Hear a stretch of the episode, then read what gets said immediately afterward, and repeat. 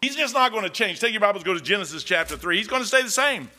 Uh, and we're the ones who change. And when we change, I'm telling you what, it's uh, the Lord says, Well, I'm still here. Uh, whenever you want to come back, just come on back. I'll be there. Just it's a good thing to know. The title of this message is ahead of the game. I always like getting ahead of the game. I always like getting ahead of the game. Uh, Genesis 3, Genesis chapter 3.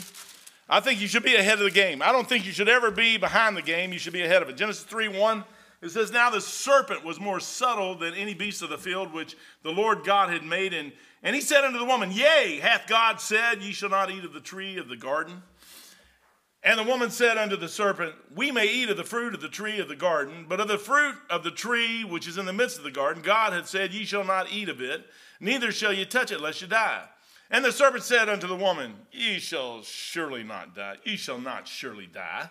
For God doth know in the day ye eat thereof, then your eyes shall be opened, and ye shall be as gods, knowing good and evil. That's not always a good thing. And when the woman saw that the tree was good for food, and that it was a, a was pleasant to to the eyes, and the tree uh, to be and, and a tree to be desired, to make one wise, she took of the fruit and did eat thereof, and uh, and gave to her husband uh, with her, and he did eat. Father, thank you for your blessings. Thank you for the word of God today. Lord, thank you that you've never changed from Genesis chapter 1 to Revelation chapter 22. You're not going to change. That that changed. Uh, Lord, when you created Satan and you created Lucifer, you created all the heaven and the angels and everything else, uh, Lord, you were the same then as you are right now. And, and one day, Lord, our, our lives will end. Says, absent from the body, present with the Lord. And Lord, we'll be right there with you, and you will still be the same. Uh, that you always have been, Lord. And you're still a God of gods. You're, you're a King of kings and a Lord of lords. Lord, nobody can touch you, never will be able to touch you. And Lord, today you gave us a book that we can sit here and still talk about 2,000 years after you came and died on the cross and shed your blood and rose again the third day and sitting in heaven. Lord, I thank you for all the men and women down through time that had every part, the songs and everything else that we sing. And Lord, we're here today because of so much stuff that you've done for us. Again, thank you. You've never changed. Lord, bless the service this morning. We'll praise you in Jesus' name. Amen. Now, the, this is an old story, a very old. It never has changed. Same thing. You read your Bible over and over again. I'm, I'm getting ready to start uh, my Bible again. It, well, December, I'm, I'm almost through. I'm halfway through. Yesterday, I was halfway through uh, reading it twice. I've read it once again, and now I'm going through the last part of it. Now, in December uh, 31st, I'll start again January the 1st, all the way to July, read it again and again. Same story every time, never changes. But every time I read this thing, I get something different. I'm sitting there going, Lord, this is a great book. I, I, this is what I preached to the kids up there. I, I thought about this thing, and, and I preached a message the day earlier, and one of them was about your desire. You got to watch your desire. Sometimes your desire will get you into trouble. And you will have a desire, and I'm telling you, you got to check that thing sometimes. Is this what God wants me to do? Most of us will never even think that. We'll just have a desire we'll go do it. I want a Pepsi, man. I'm going to go get me a Pepsi. So I justify I get a Pepsi Zero because there's no calories in that Pepsi Zero.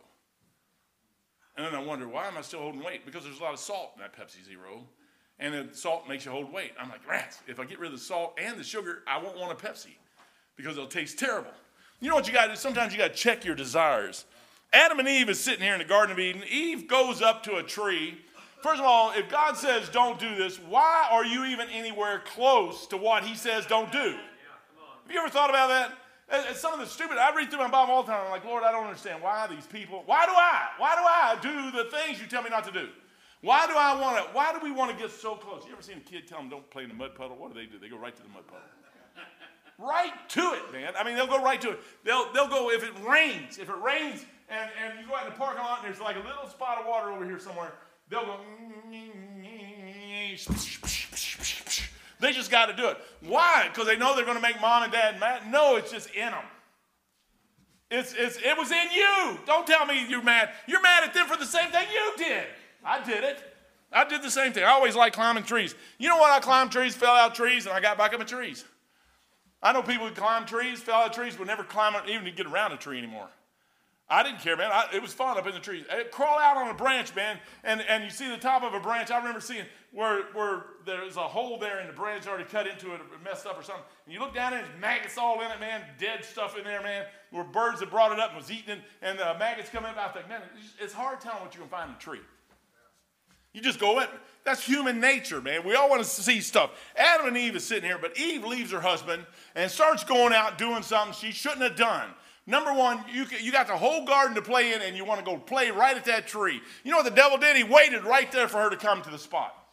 You know what a good hunter does? A good hunter will go out in the woods and find a tree where everything comes by, and he'll go up inside that tree and just wait. Male or female, doesn't matter. They'll know right where the prey, prey. The word prey, that's us. They know right where the prey will eventually. They knows what draws them in. I got a tree in my backyard. It's an old pear tree. Uh, this pear tree used to have pears all over it. It doesn't have very many, very many now. I don't think. Uh, I didn't see any this year at all. Did you? But however, somewhere down through time, it dropped a pear, and deers would come around that tree. They'd just be around the tree. If I was going to be a hunter, I'd sit on my back porch, and I'd keep that pear, pear tree alive, and I'd watch that thing. And when the deer come under that tree that I wanted, I'd shoot that sucker if I was going to shoot. I don't, I've never shot a deer in my life. Uh, I can go to Walmart, I can go to Kroger's and get all the meat I want. So I, I can get lamb, I can get turkey, I can get chicken. I get, I mean, poor little chickens, man. I, I still don't know where all the wings come from. And there are a bunch of chickens out there with no wings on them running around like this. I mean, uh, I have no idea where all this stuff comes from, but I mean, there's plenty of meat everywhere. And I like sitting there watching them guys. I hate to see a deer on the side of the road get hit. That's a waste. Uh, I've stopped on the side of the road sometimes, and I've talked to hunters, and if you catch a deer fast enough, you, it's still good to eat. Most of the time, they're laid there they're too long. It's just a waste.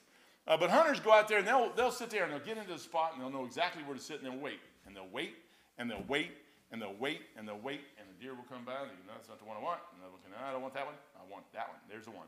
And they'll see one off in the distance sometimes. They'll just sit there and watch it. And they'll say, what have I got to do to draw that thing in, draw that thing in? I got that pear tree sitting there. It'll draw them in. So somewhere down through time, a pear fell off and the deer didn't eat it. Or if he ate it, he defecated it right there on the spot or whatever. But I got a pear, another little baby pear tree coming up. And you know what the strangest thing about a deer is? They'll eat the trees that are coming up that's going to feed them later down the road. Yeah. And they'll, they'll kill it. But this one they haven't killed. So it's, it's coming up and it's starting to get established. And one day I'll have pears back on that tree and one day I'll have all the deer right back in my backyard that I used to have in my backyard when the other pear tree was sitting there working. You say, what is that? That's, that's knowing what the prey is going to do and then doing something to get the prey there. God already set a tree there, and the, the, the devil knew that the Lord said, because he just stood there and told her. She said, and the woman said, we, sh- we may eat of the trees, uh, we may eat of the fruit of the trees of the garden. That's anything in the garden we have. But of this tree we can't. And the, the serpent said, Ye shall not surely die. The serpent said, he already knew that. He already knew what the woman said. He goes, Yea, had God said. He knew that. He knew what the Lord had told them. He said, Look, all I got to do is I don't have to go nowhere in this garden where they're going to come. I'll go right to where they're not supposed to come. That's exactly what I'll do. I'll go right where they're not supposed to come, and they'll be right there. You know what our problem is? Is we have to go right where we're not supposed to go. Number two, I'd like to say, this has nothing to do with the message, but it's good. Why would you talk to the devil anyways? I mean, you have the option. You have the option to talk to God or the devil, and you choose the devil. Why would you do that? You carry on a conversation. I had a conversation with a guy the other day. He calls me up. I said, Look, I don't want to talk to you no more. Click. I said one or two words. I don't even want to spend the time to talk to you. You say, why would you do that? It's not worth my time, and all you're trying to do is bait me into a conversation that's going to continue on, and it's going to end up the same. I'm not going to change. You're not going to change. So go do what you want to do. I don't care. I said, I'm already I'm uh, down a path. That's where I'm going to go. She sits there and she starts talking to him. Do you realize who Adam and Eve is? They are the only two people that ever lived on this planet that could comprehend what Jesus Christ did for you and me at Calvary. They're the only two people that were created sinless. Jesus Christ was sinless. You and I are tainted with sin. You're sitting here today. I don't care how old you are. I don't care. You're, you're sin. You're a sinner. For all have sinned and come short of the glory of God. They were the only two ever created they know what it's like to walk around in a sinless body. You don't. I don't. They know what being close to God is. You and I really don't know that. Not like they did. It says they walked in the cool of the garden. Adam walked with the, vo- the voice of the Lord, walked in the cool of the garden. Adam walked with the Lord in the garden. Talk to him. That's Jesus Christ walking around with him. You and I could never know that. You can never know that relationship that they had. And when they broke that, you can't understand the depth of the pain and the hurt that those two went through. They had something that nobody else in history could ever have. Moses, no. Isaiah, no. Samuel, David, nobody could have what those two had. And she went right to that tree. Now, I don't know how long it took to get there. I don't know how long it took her before she broke down and was there. Uh, curiosity killed the cat, they said. Uh, they must have been curious at least nine times because they say a cat has nine lives.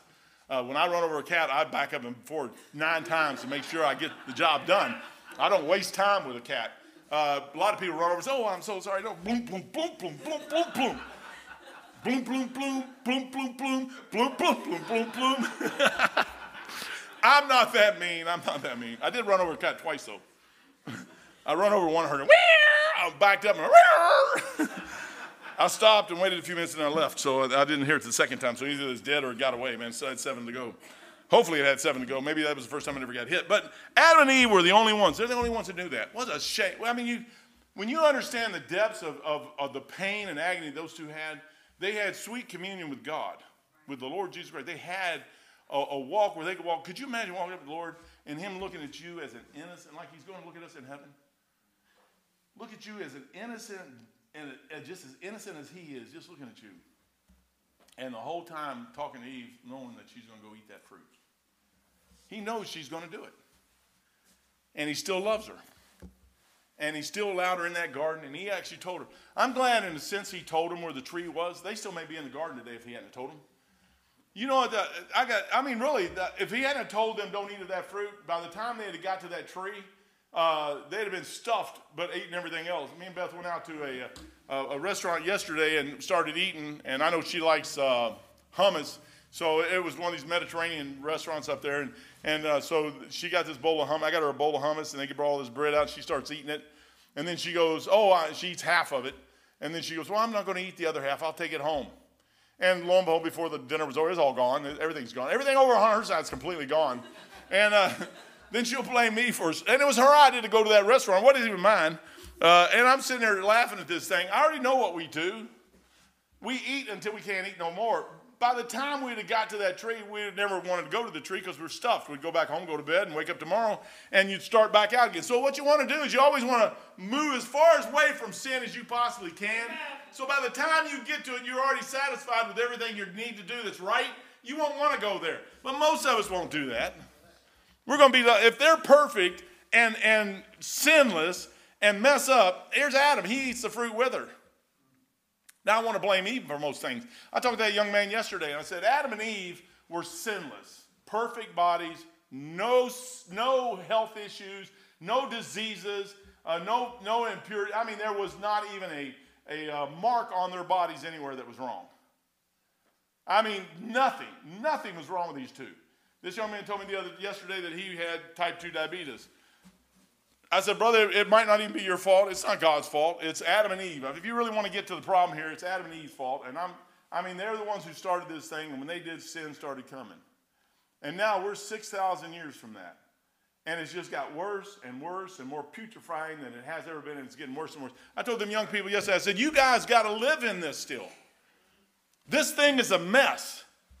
I said, and you have still got to survive in this thing and promote Jesus Christ and be the light of this world. You still got to be that.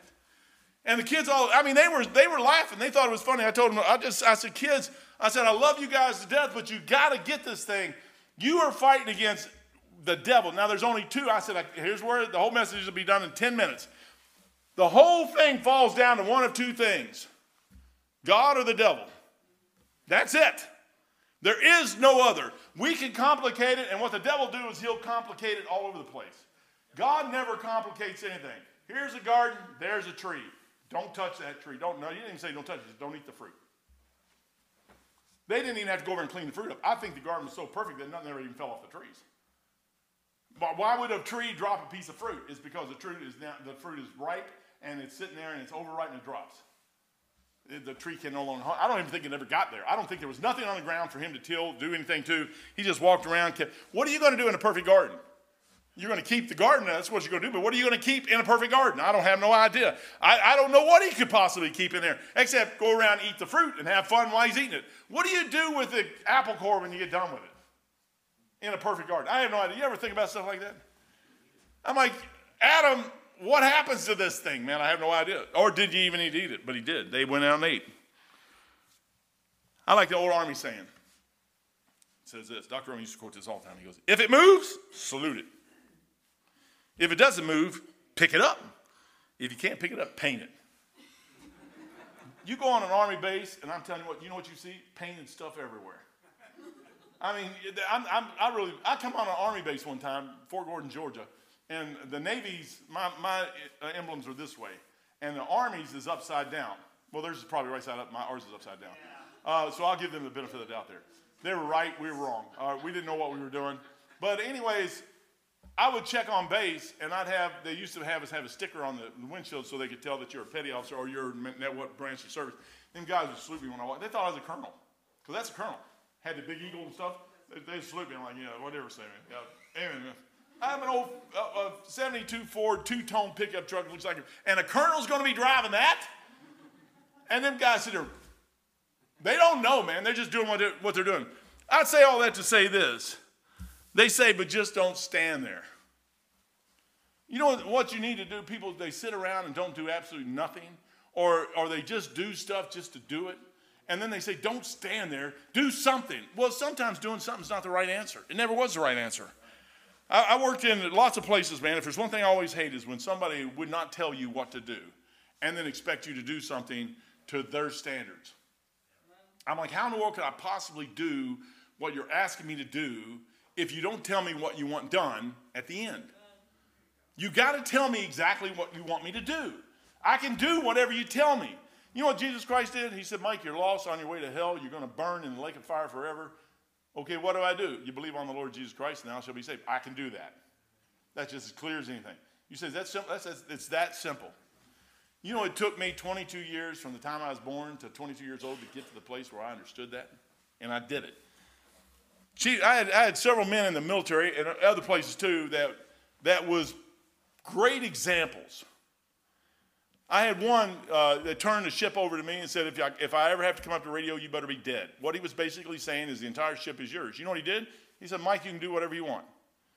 You know, he, he understood that I was going to go from the pointy end to the flat end. I was going to find everything broken. I was going to fix it. And I was going to get my guys to fix it. I didn't fix everything. They, I had a whole crew of men, and we all fixed everything. But he knew that I was going to go out and pick all. He said, Mike, I cannot find the stuff you find. He goes, I don't even look for it. I've got other things I'm doing. He goes, This is your ship. You go out and find everything broke, you fix it. You know what I did? I kept finding stuff broke and I fixed it. And find stuff broke, we fix it. And find more stuff broke, fix it. Pretty soon there was just little things broke and we'd fix those. And then we'd do all the other stuff. I got so far ahead of the game that they never bothered me. You say, why did you? Because I want to sit on the side of a ship with a glass iced tea and a pickle jar, Mama Station iced tea, and I drink my, I had a Mr. Coffee and I put Mr. Tea on it, and we'd sit out I had a lawn chair on the side of a Navy ship, sailing down through the ocean. You say, what? And they couldn't say a word to me.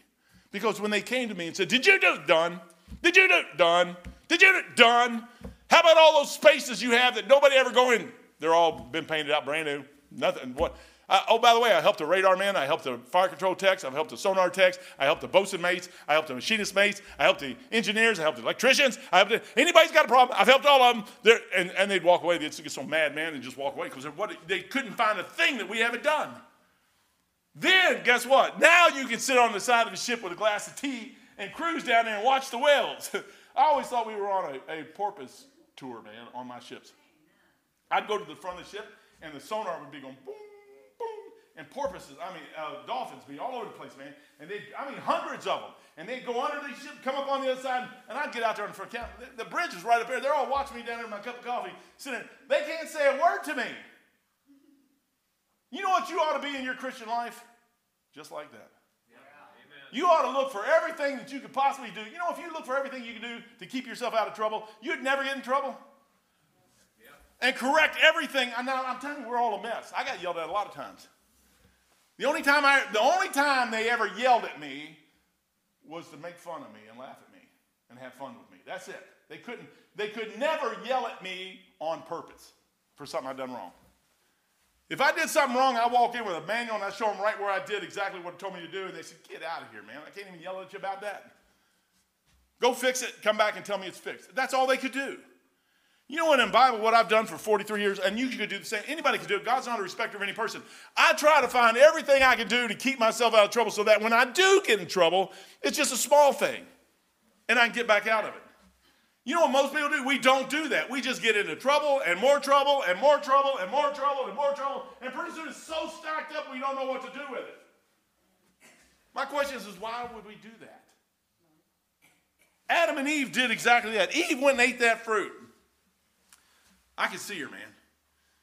I, I think of her a lot of times just like Beth. Beth is my Eve. She wants to blame somebody else, and I'm the only guy around. So she's going to blame me. And, brethren, I don't care what it is she does, she blames me. She ate all that hummus blaming me. She, she eats everything she eats, or all the food. She should be 500 pounds. I mean, really, the, how she eats. She'll, she'll sit down and, and she'll eat something, but I get the blame for it. The other day I had this bag of nuts, and they were good nuts, man. They were really good nuts. I set her up. I set her up bad. Uh, I ate a little bit off the top of this nuts, and uh, she said, "You eat?" I said, "I almost ate the whole bag. I didn't hardly eat any amount of that bag." And I, I gave them to her. She said, "I don't want any." I said, "Okay." I said, "Here, you want something?" She was okay. She, she took them. Next thing I know, the bag's empty. I'm like, "What happened, man?" And you can't. She cannot stop if you stick it in her hand. And it's my fault. That time it was. That time it was. I'll take the blame. But I was on another ship, and I've worked with other men the same way, that would come in and never tell you nothing. And then come in at the end of the day and say, Did you get all this done? How in the world could I possibly get all this done if I didn't know that you wanted it done? If I go out and try to guess at what needs to be done, and then you have a whole series of things to be done that I know nothing about, I cannot do anything about it. So after four or five days working with all these other people and realizing, hey, well, this is the way it's supposed to be, and this guy is really doing something totally different. This guy actually hated my guts because I was a Christian. He was a hellion. And I worked under him. He hated my guts. I'd go up and say, Chief, let me ask you a question. Early in the morning, right after What do you want done today? And he would say stuff. And I'd go to get the guys. And I'd say, hey, guys, this is what we got. I was watching them guys. Now, we're talking about sailors that were trained two, two and a half years of training, eight hours a day, all the food and everything. Hundreds of thousands of dollars per student to go through there. And I got 15 or 16 of them out in front of me, 20 of them, something like that. You, you got a couple million dollars worth of trained men sitting here, and you got them down in a berthing, scraping wax up off of a floor with stuff broke all over the place because you just don't want to tell nobody nothing. I said, okay. You know what his mindset was? And we do the same thing. You should read my mind. And you should know what you're supposed to do. You know, some people just don't know what to do. I got them guys together, and I said, I didn't go out and say, hey, you're going to do this, and you're going to. I said, no. I, I said, what does this person want? And I talk to them, and they tell me, I said, okay, then I go with this person, and this person, this person. I found out what all my guys wanted. And I told them, I said, hey, y'all want this stuff? I said, I'll get you that stuff. You want to be off the ship every day at noon? I said, I'll get you off the ship every day at noon so you go out and do whatever you want to do in port. And when we're in port overseas somewhere, we'll be off the ship, except for duty section. I said, but you got to do something for me. They said, what?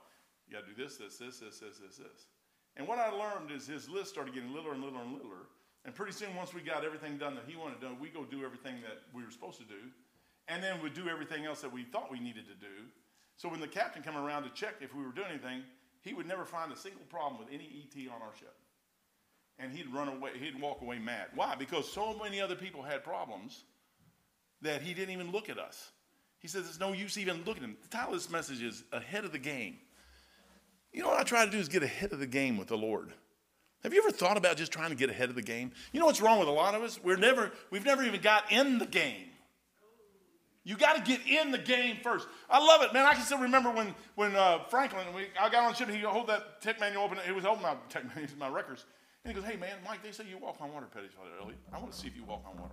I said, Senior, that was wrong. That's a lie. Big lie. I'm telling you, it's a lie. Lie, lie, lie.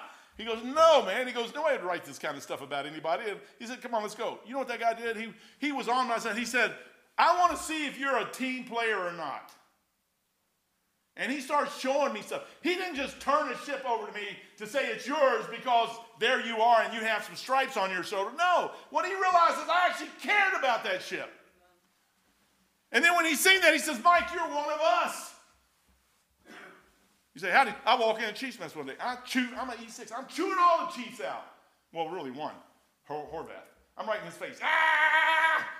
And Franklin's over, ah! And I leave, and he comes up and laughs at me. He says, Elliot, you just can't do that. I said, I know, senior. I'm wrong.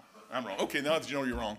I should have went to CO's mast or, or Chief's mast. Then they should have sent me up to Captain's mast, and they should have took a stripe off my arm. But he goes, everybody in that room knew that you were right. and everybody in that room knew you love your ship. And everybody in there knew you, you just care about everything. And everybody knew Horvath was wrong. Horvath knew he was wrong. He goes, but you just can't come in here and do that. I said, okay, I won't do it again, I promise. They, they helped make me chief. You know why? Because they realize I'm part of the team. The hardest thing to do is trust somebody that's not part of the team because you'll always want to come up and make a mess of what's there and change it to what you want it to be and not what the, the, the team needs. You know what the Lord does? He has a way. He said, Don't eat that fruit. You know what Adam did? They went and ate the fruit. The problem is, is always not knowing what to do. I hate it not knowing what to do. But the, but the Lord clearly in the passage here told them what not to do, so they knew it. Then you do we, the next problem is you, if you don't know what to do, the next step is to do something to make you feel better, but you don't know if it's still the right thing to do. The sad thing is when you get into your Bible, and this is really the only place, I'm telling you, brother, this is the only place you're going to find that you're going to know the right thing to do. This is it. This is, there ain't no other way. I wish there was. There, I know I don't even wish there was. I don't like, uh, God is not an author of confusion, and I don't ever like to get into the place where I have to totally make the decision on my eternity. I don't have to do it. It was already done at Calvary 2,000 years ago. Jesus Christ died on the cross 2,000 years ago, shed his blood at Calvary, went into the grave. Three days later, he rose. He talked to Mary, he talked to Peter, James, John, everybody else. Four days later, he ascended. He's now sitting in heaven. He says, Believe on the Lord Jesus Christ, and thou shalt be saved. I can get to heaven just like that. That's all I got to do. Not a hundred things. Look, Mike, the devil's trying to keep you from it. I think evolution's a farce. I told them up there, I still believe it's a farce. It's too complicated to be an accident. It's too perfect and complicated to be an accident. Nothing has ever, I tell you, I look, it just can't be. It can't be. Logic, logic. Them, those guys are morons. People look at me like, you're calling scientists? Yeah, they're all morons. They've been trained out of common sense. There's no possible way. If you sit down and honest with yourself, there's no way that that could happen. So it's either God or evolution. I keep it simple. Well, if you throw evolution away, it's only God. You don't have any other thing. Okay, if it's only God, and you've settled that, and you're done with that, and I know it's only God, and it's got to be just God, then what does God want? Then you get in the book and find out. Don't eat the fruit on that tree. And yes, she goes right and do it. There's only two things there's God and the devil. There's only two. In all of our lives, everything, each one of us, we're all doing different stuff all the time. Each one of us face the exact same thing. You have two choices. You're going to do what the Lord says do, or you're going to do what the devil says do. Amen. One or the other. My question is, is if you have the opportunity to do what God says, why would you even care what the devil says? If I got a book sitting in front of me, we all say we want to be educated, we want to be sophisticated, and all. Then why don't we just get in our book and read this thing? I, I was talking to a preacher up there, and he said, Mike, he goes, I mentioned this in Sunday school. He said, he goes, the problem I have with all you students coming out of Bible college is you hear what the preacher says or the teacher says, and then you take that to the bank and you don't even know what the man said. He quotes a word or a passage and you take it for the gospel. Now you're out here, and when somebody questions you, you can't answer that thing. And then you get mad. Because I said it, he said it, you should just believe. No, I don't believe nothing anybody says unless you can prove it out of that book. And David didn't do the same thing. I mean, Saul, the king, put his armor on him. Can't do it. Sorry, sorry, Saul. I would rather go out there with five stones. Actually, he was just thinking of one. But when he went to the brook, he got five. He went down and he said, Look, I can go out here with this little sling. And I've taken this sling and I've, I've hit targets with this sling. I've hit it. I mean, that's one of the greatest stories in your Bible. He said, I've hit it with this thing. So why would I need any of this other stuff that you have over there if this right here will do the job? Have you ever wondered why would we do something if we have a tool that works? Why in the world? That's the next thing that always irritated me about people who are always trying to prove themselves. In this world, you have to constantly excel or else you're going to get retarded. It's either, they're going to pass you by. They, the old people, the people with all the knowledge and understanding, they pass over and they'll get young people because of the energy. Well, I'm sorry to say the young people are stupid. I had, I had a guy come on the ship. His name was uh, Joe Matthews. A lot of people probably know who he is. That guy was a total idiot. Uh, he may be different today. I hope he is, but he was a total idiot. He come on board that ship as an E4, and he thinks he's it's a very highly technical ship. Most ships out there now are all technical. Everybody on it are engineer levels or above. And he's coming on board, going to tell the captain how to drive the ship. I'm like, you're an idiot, man. He had everybody on that ship hating him in like two days. And I mean, he's, he's telling everybody, I know how to do this. You're an E4, you just got out of boot camp, you just graduated school, and you're, you've never even been on water before, and you're going to come out here and tell me how a ship works, and everybody else. You may be right about some things, but I'm telling you, you got everybody mad at you. They came to me. I'm an E6, they bring me off the side. And I got a bunch of people, man. They're all telling me, look, you better do something with that kid or we're going to keelhaul him. He will not be here tomorrow. I'm like, oh, really? Maybe I won't do anything. You'll solve my problem. you know that foolish pride got him into trouble after trouble after trouble after trouble. I got to lead him the Lord. I got to baptize him. And he's still an idiot. Just getting saved and getting baptized don't mean nothing, man, at all if you're not going to take what this thing says and then apply it to your heart and change, it's not going to do a thing for you. It won't do nothing for you. When you start looking at this thing, you have to, all this stuff out here in the world, if you look at just science and math and all that stuff, that'll confuse you like you wouldn't believe. You know what you need to do is throw that stuff out the stinking window and get right back down to the basics. Is there really a God? That's what I did. Is there really a God? Or is it evolution? and you throw one of them out, and I know exactly which one you're going to throw out. If you throw the other one out, you're an idiot. But after that, you do whatever you want. In time, you'll see. Uh, and if it's on the other side, you're going to regret that, that decision. But if you just sit there and look at this thing and you say it's God, then you can start right there. Once you throw everything else out, don't ever bring it back in. Leave it alone. Get it out there. It's God. God's right. I'm wrong. I'm going to do what He says. He says, don't eat the fruit. Don't. Somebody comes up and says, hey, what you need to do is that, you know what's wrong with most men today and women? They'll get in a church somewhere, and somebody in the church body will tell them because of frustrated ambitions, they want to be the one up here doing this. You know what the problem is? Is that they'll sit there and start telling people, and then they'll start whispering in their ears. And they'll start getting people mad. Well, I know more than he knows. Well, you may. But you didn't, God didn't put you in the place. That's where the Brother Dave's an evangelist. He didn't put you an evangelist. He'll tell you it should have never happened the way it happened in his life. But it did. How are you to, how are you to, you know what that, it was God wanting that thing. And he puts the people in where he wants to do what he wants them to do. Why? Because he knows that when I get them before somebody, they'll tell the truth. And they won't soften it down so they won't hurt your feelings. There is a heaven, if there's a God and everything else you throw it out the window, then there's a heaven and there's a hell. And you're going to one place or the other. Right. There's no ifs, ands, or buts about it. That's where you're going. And every decision you make should be based on one. If you're going to hell, you're going to live like the devil your whole life. And you're going to die and, and, and in, a, in a devil's grave and you're going to go to a devil's hell. That's exactly where you're going to go. However, comma, the Lord says, hey, I made a way out.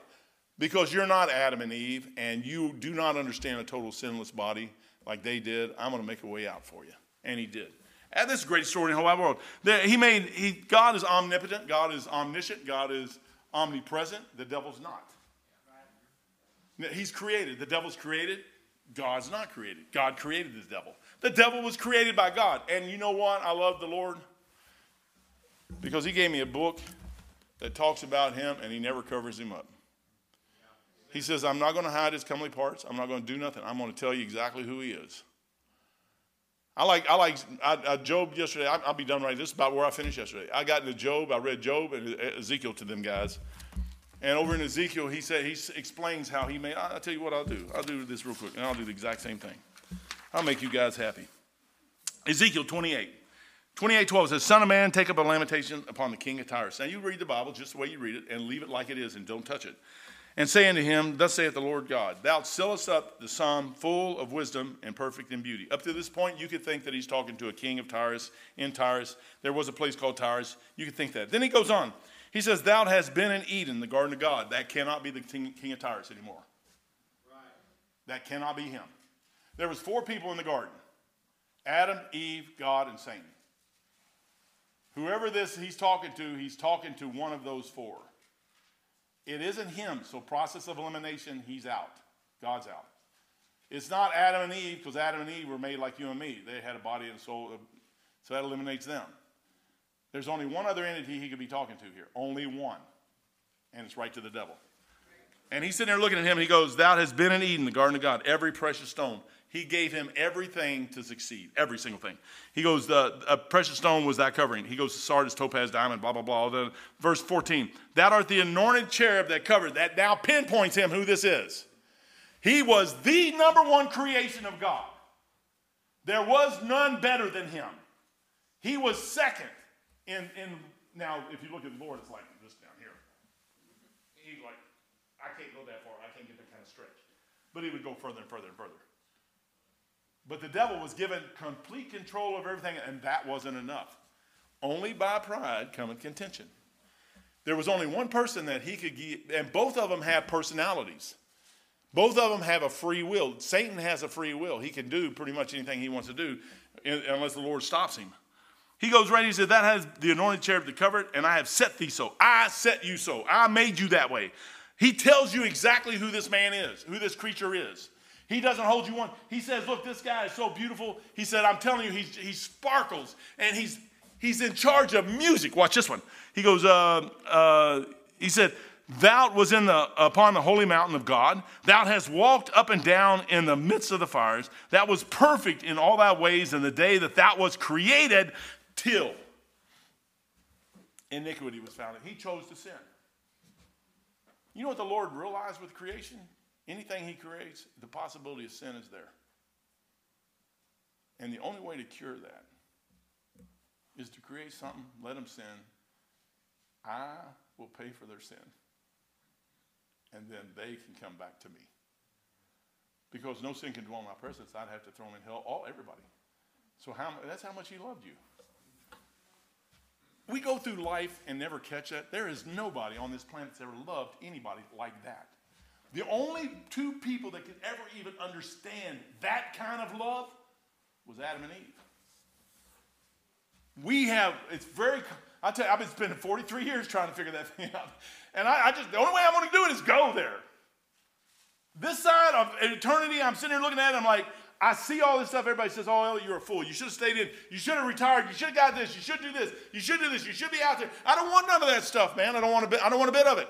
All it does is clog my mind and make me take my mind off. It's the devil trying to get my mind off of God.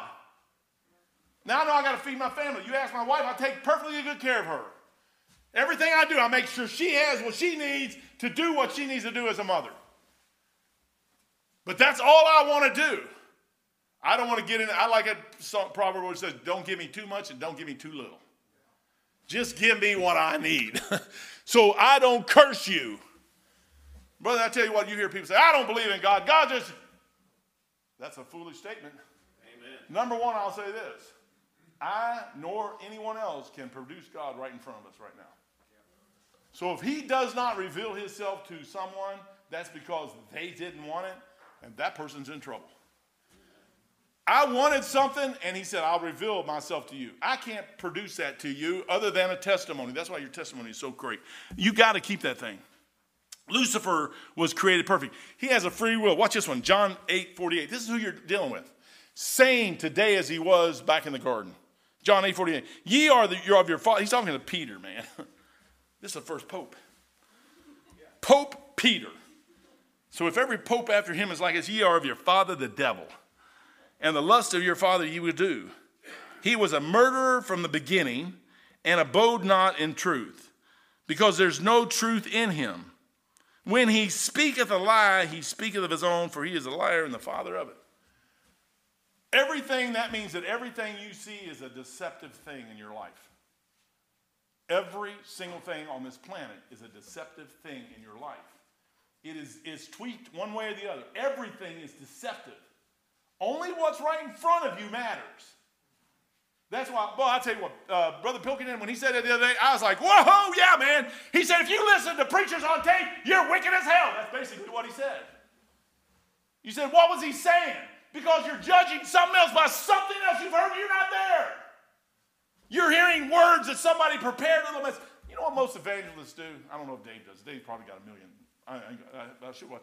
But most of them will tell you, I've got 10 messages a year, and I hone those things. I start in January. This was from one of the great evangelists in this country. And I'll hone those things down. By the time you get into December, they sound pretty good.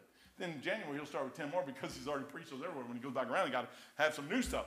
Or unless you can move your meetings out for three or four years, then you can use them for three or four years. And then, but by the time them guys get done with three or four, five, six messages, they're going to make that same thing sound pretty good. You get a regular pastor like me who tries to come up with a message every Sunday morning, Sunday night, Wednesday nights, and any other time, and have it fresh all the time, that gets complicated. But boy, I listen to some of these preachers, and when he said that, I'm like, yeah, brother, that's good. You know what? The problem is, it's not that their messages are bad. It's that we now start, that's all we do. I've sit in Dr. Carl Lackey's meetings, and I've watched 15 or 20 or 30 preachers preach in three or four days and got more confused than when I got, when I can listen to one. I can tell you everything Dr. Peter S. Ruckman did while I was down there. Because he'd draw a picture. I'm like, I got that, man. That's simple stuff right there. You start getting in a mess of a bunch of preachers, and you know what? One's going to preach, and this one's going to contradict what he just said, and this one's going to contradict. Pretty soon you're trying to figure out what in the world. You can't comprehend that much information. You know what you're supposed to do? You're supposed to get in your book and pray. I'm not saying preaching's bad. If I'd have known Brother Dave was going to be here before this morning, I'd have let him preach this morning. I don't mind other preachers, but I don't like 25 of them. It gets rough, man. It gets rough when you're trying to do that stuff. I'm sitting here trying to do the will of God, and I hear this man say this, and then I hear that man say this. And when I'm looking for fruit and I don't see any, there's got to be a problem. Yeah, I'm telling you what, if, if they put me on a ship and I was supposed to fix everything and everything's broken, the ship sinks, I, I, there's a problem. Why would you spend four or five hundred thousand dollars to train me, and, and then I, at the end of that thing, I still can't do nothing? And yet we have our, our people out here, and you know what it is? We don't know what to do, or nobody's telling us what to do, or showing us the direction to find out what we're supposed to do. I'll tell you what you're supposed to do. You know, you're supposed to love the Lord thy God with all thy heart, with all thy soul, with all thy might. That's your number one job. And, it, and once you get that down, if you could do that, you're supposed to love your neighbor as yourself. If you look at yourself honestly in the mirror, most of us would say, I don't like what I see. But boy, if you could turn that mirror in and all of a sudden you look in there and you see a smile on your face and a glisten in your eye, and you say, It's there because the Lord Jesus Christ put it there. Pretty soon you get a smile on your face. Boy, the Lord, man, he's pretty cool. Then you start looking around. I was reading my Psalms on the way up here. I told him Sunday, I was reading my Psalm. I had my little Bible. I was reading, and I was reading, I was reading, and I come through there. I was thinking about what Brother Pilkington said about, you know, if you don't know how to pray, just read a Psalm. And I was in like Psalm 130 something, whatever, 39, 42, whatever it was. Said, Bless the Lord, O my soul. I'm sitting, oh, bless the Lord, oh my soul. I said, Lord, you're awful good. Mercies, your mercies endureth forever. Your mercies endureth forever. I like that one song where every other verse is, His mercy endureth forever. His mercies endureth forever. I'm like, Lord, boy, I'm sure glad your mercies endureth forever. And bless the Lord, oh my soul. I said, and I'm sitting there just thinking, man, Beth don't realize I'm over here shouting in the seat. And I, am sitting there going, I got a wife sitting right here next to me who loves me. I said, Lord, I remember a day when I was all by myself and lonely. Amen. Never forgot that. Bless the Lord, oh my soul. I said, man, you, you have been really, really good. I said, all the times, you and I both know all the times you should just have killed me, and you didn't do it. Bless the Lord, oh my soul. I said, man, you, you've given me everything. I had four girls sitting up here singing a while ago. Are they always been perfect? No. Are they perfect now? No, they're not. But I'm sitting there going, bless the Lord, oh my soul. And thank you. Thank you, thank you, thank you. Then I started thinking about some other people. I said, Lord, how about this person? How about that person, Lord? How about that person? How about that person? You start thinking about, Lord, you, you've been so good, man. Could you be good to them too? Could you do this? Can you work out some problems here? This person has that problem. This person has that problem. And you just start talking about church. And you start thinking, and I'm just sitting there reading a song. And the Lord says, hey, bless the Lord, oh my soul. I said, yeah, Lord. He said, you're awful good. You're the only one. You're the only one. You know what the world wants to do is get you so busy. Man, I got to get this report in. I got to get this done. I got to get this done. I got to do this. I got to do this. I got to do this. I got to do this. And by the time you get off in the afternoon, your brain is shot and you're not worth shooting. And all you want to do is come home and yell at your husband or wife or beat the kids or both. and the Lord says, Be still and know that I'm God. He tells you right here what to do. I like it when guys tell me exactly what to do, man. They tell me exactly, and they take care of you when you don't really know. there's people out there who get you to a place where you need to be, and then sometimes you trip up and they say, hey, we're going to we're going to cover that up. We ain't going to let nobody see it. I had a couple things happen to me while I was in the military that should have just about destroyed my, my career. And I had one chief look at my master chief, he looked at my thing and he goes, he said, I ain't going to touch this record, man. He said, I put my name on this thing and negative, and all these other people were positive. He said, You know what's going to happen? They don't, they're not going to care about you one bit. They're going to think I'm a jerk. Because everybody else, 15 people before you said that you'd walk on water, and I'm saying that you sink. He goes, What do you think they're going to, in Washington, D.C., all my buddies are there, man. What do you think they're going to say about me? He goes, You, and he writes me a 4 And it's because what other people said. He goes, No, Mike. He said, You just get out of here, shut your mouth. Don't you ever tell anybody this happened. And if you do, I'm going to kill you. I said, Okay, man, I got it, got it, got it. he asked me what went on. What caused you to do this? You know what I did? I just told him. I said, You ain't going to believe me, but I'll tell you anyways. So I told him with my head down, like this. Uh, I figured my career was over. So It's done. I'm finished. I blew it. I choked. That's me. It's me. It's me. He goes. I couldn't even take the test. My mind was so shattered, I couldn't even take the test to get graduated out of that school. I did, the, the problem was in a building somewhere. In a, usually I'd walk in and go, bam, bam, bam, bam, bam, here it is, see you later, bye. That was, it, that was me. Today I walked in there, I mean, I am, I am, I'm messed up. This this senior chief walked in and he got the instructor. He said, this kid's got to take a test, he's got to get out of here today, and you will pass him. 45 minute test, I go in there 45 minutes, I don't even know if I'm in the right building. I mean, I'm, I'm just, my, I'm, I'm jarred. I'm jarred. The instructor looked at me and said, Mike? I said, yeah. He goes, time's almost up. I said, I know. I'm, I'm failing, man. He goes, where do you think the problem's at? It's in this building. Where in this building? In that room over there. Where in that room? In this piece of gear. Where in that piece of gear? Here. You pass. Nowhere near it. There ain't no way I hit that thing. He just wanted me to say some stuff so he could put it on a piece of paper and say, You're done. You're out of here. Get out of here. See you later. Bye. You had a glitch, man. We know you had a glitch.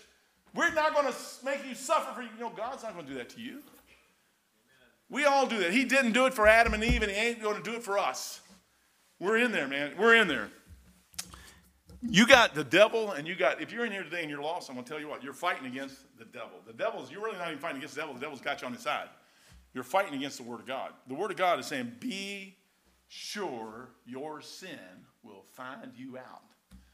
He says, believe on the Lord Jesus Christ. Why? For all have sinned and come short of the glory of God. You have to get over that. You got to do something there. He tells you exactly what to do. He warns you exactly what to do, and he expects then you what to do. God's a great God. He's a great God.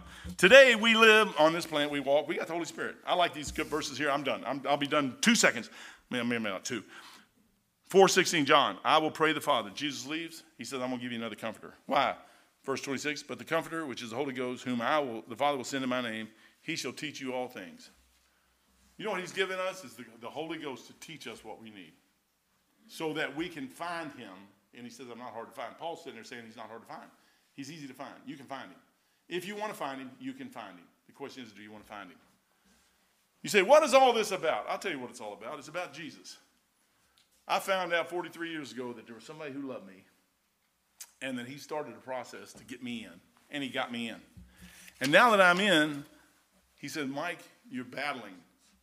Brother, Brother Pilkington preached six or seven messages this week, three on Sunday and four or seven. And every one of them told us what we need to do. If you were here and got any part of any of those, he told you basically that was instructional messages on how to do what to do and, and what happens when you don't. Uh, I, I, I read on that, he had that one about the train that got caught in the tunnel. And I went out to find that and I found it. And it's kind of hard to find, but I found that. And there was 500, there was actually almost 600 people that had died on that train.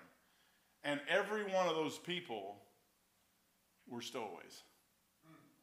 They weren't supposed to be on that train. That train was a coal carrying train, and there was so much weight on the train that the 500 people excel, exceeded the weight of the train itself. And as it started coming up the hill, going through that tunnel, the train started slipping on the tracks. And when it got through, the, it couldn't pull the weight because the additional five to 600 people that was on that train to get it through that. And then the train, and just before that train came, another train just come through that tunnel and already filled it full of carbon monoxide. So once they got that train in there, it got stuck. Then they had two, two engines was uh, the, the, engineering part of this. Even. One of the engines was made by one of the countries over there. The other engine made by the other country. One engine was turning on the one side of the track. The other train was turning on the other side of the track. And when and the electrical when it went down, the other one was trying to push it through, and the other one that came off was trying to push it back. And five, they said over 500 people died with carbon monoxide. They didn't even know it. It was so slow that they passed out and then they died. So they didn't exit the train, they didn't do anything. You know what the devil does for us? He does it so slow that you don't know it. He does it little by little by little. What's the odds of getting a train? The entire train was inside that tunnel. How, what's the odds of getting that in there? But the 500 to 600 people shouldn't even been on the train. If they weren't on the train, it went right through the tunnel. Because they loaded it down with the ore with what it should have had on it, and the additional people made it too heavy. You know what we do sometimes? We do stuff against ourselves. And we do it the wrong way, and it ends up bad. And, we, and the Lord sits here and says, Here it is. You say, what, what has this all done for you, Mike? Well, what it has done is, what I found out is all I have to do, really, and here's another, this whole message I'm done. All I have to do is what's in front of me. I don't listen to what somebody tells me other preachers do. I don't do that because I'm not other preachers. And guess what? You aren't either. God may not call you to do anything. He still loves you and he's still your God. He might have you do something that nobody else can do, and most people will never even hear about it. And you'll get to heaven, he'll say, Well done, thou good and faithful servant. And you'll sit there and say, But I didn't, Lord, I didn't. Oh, yes, you did. oh, yes, you did. I got a story here and I'm done. I told you I lie. All men are liars. Rhea F. Miller. Anybody heard of Rhea F. Miller? Rhea F. Miller was the wife of Dr. H.B. Miller one of the general superintendents of the Church of the Nazarenes. Church of the Nazarenes. Back in the day, they were pretty good. After, the, after her husband's death, Mrs. Miller taught piano and traveled all around the area in her little gray Nash. That tells you how old her she is, Nash Coupe, teaching piano. She had a special mission in life, and that was to get into pastors' homes and teach their kids how to play pianos so that they would have something to contribute to the church when they became adults she would offer and teach these kids for free. You know one of the songs she wrote? I'd rather have Jesus than silver or gold. I'd rather be his than have riches untold. I'd rather have Jesus than houses or lands. I'd rather be led by his nail pierced hands. I'd rather have Jesus than men's applause. I'd rather be faithful to his dear cause. I'd rather have Jesus than worldwide fame. I'd rather be true to his holy name. He's fairer than the lilies of rarest bloom. He's sweeter than honey from out of the comb. He's all that my hungering spirit needs. I'd rather have Jesus and let him lead than to be the king of a vast domain or be held in sin's dread sway. I'd rather have Jesus than anything this world affords today. If you don't have him, you're missing something bad. I'm telling you, you're missing 43 years. I've had this, and I'm, I'm, just tickled. I don't really care what anybody. I don't care. I don't care. I'm happy with what I've done. I'm happy with what He's let me see. I'm happy with Him showing Himself to me. I'm happy with Jesus. Now I don't know what you're happy with today. I know exactly what I'm happy with. I'm happy. And guess what? If he wanted me to do something, he would tell me because he has. Let me ask you a question today. Are you saved? Do you know for sure, beyond a shadow of a doubt, that if you died right now, you'd go to heaven? Boy, if you don't, you better be making that decision. You say, ah, I better get saved. Ah, the rest of us. You're in the garden, the Lord says, don't eat that fruit. My question is, why are you anywhere around it? You and I all know what we shouldn't be doing. Why are you around it? You know that when you get around it, that's when your mind starts going off. The devil starts talking to you. If you don't get around it, the devil won't talk to you. The thing to do is get away from it. Say, I'm, I'm not going to go there. I'm not going to go there today. I think I'll go over here and do this. I'll go over here and do this. I'll go eat somewhere else and get full so I'll be happy. I'm not going to get there. The problem is, is we want to go right to where the devil's at. There's only two, God and the devil. There's only heaven and hell. Father, thank you for your blessings. Father, we're not going to sing any songs tonight. I just gave them my rendition. But Lord, uh, I pray that we go away here and think, Lord, Brother Pilkington preached some really good messages this week. And Lord, he opened our eyes to a lot of things. Like he said, we need to go to another level, and we really do. Lord, I pray that you talk to each and every person in this room, Lord, today and show them their need. And show me, Lord, you've showed me some things. And Lord, uh, there's a bunch of kids, young people. I say young people, Lord. They're, Lord, they're, they're teenagers. They're, they're in the 20s up there, Lord. And, and Lord, they got a long way to go. Uh, Lord, not just today or tomorrow. If you, if you wait 20, 30 years, Lord, then they got to make it through here. And Lord, I pray for them that you'd help them. Brother Reagan, uh, Evans, Lord, so many different preachers, Lord. Brother uh, Spurgeon here, Lord, he's trying to get out of here. Lord, his, his, his van is broke down. His home is, is not working. And Lord, you got him to do some stuff, but you, it is exactly, he's right where you want him to be. And Lord, I just pray that you'd uh, help us, Lord, because we got to get through each day too. And Lord, I just pray that you'd help us do it. Help us to stay away from the devil and his calling, Lord. And, and Lord, you give us an opportunity, like Brother Pilkington said this week, Lord, that if you, you need to learn how to pray, and Lord, it'd be better to talk to you than talk to him. She carried on a conversation with him that she could have carried on with you. And Lord, how many times do we do the thing? Bless us as we go our way. Bless the kids as they're traveling back today, Father. And we'll praise you and honor you in Jesus' precious holy name. Amen. Amen.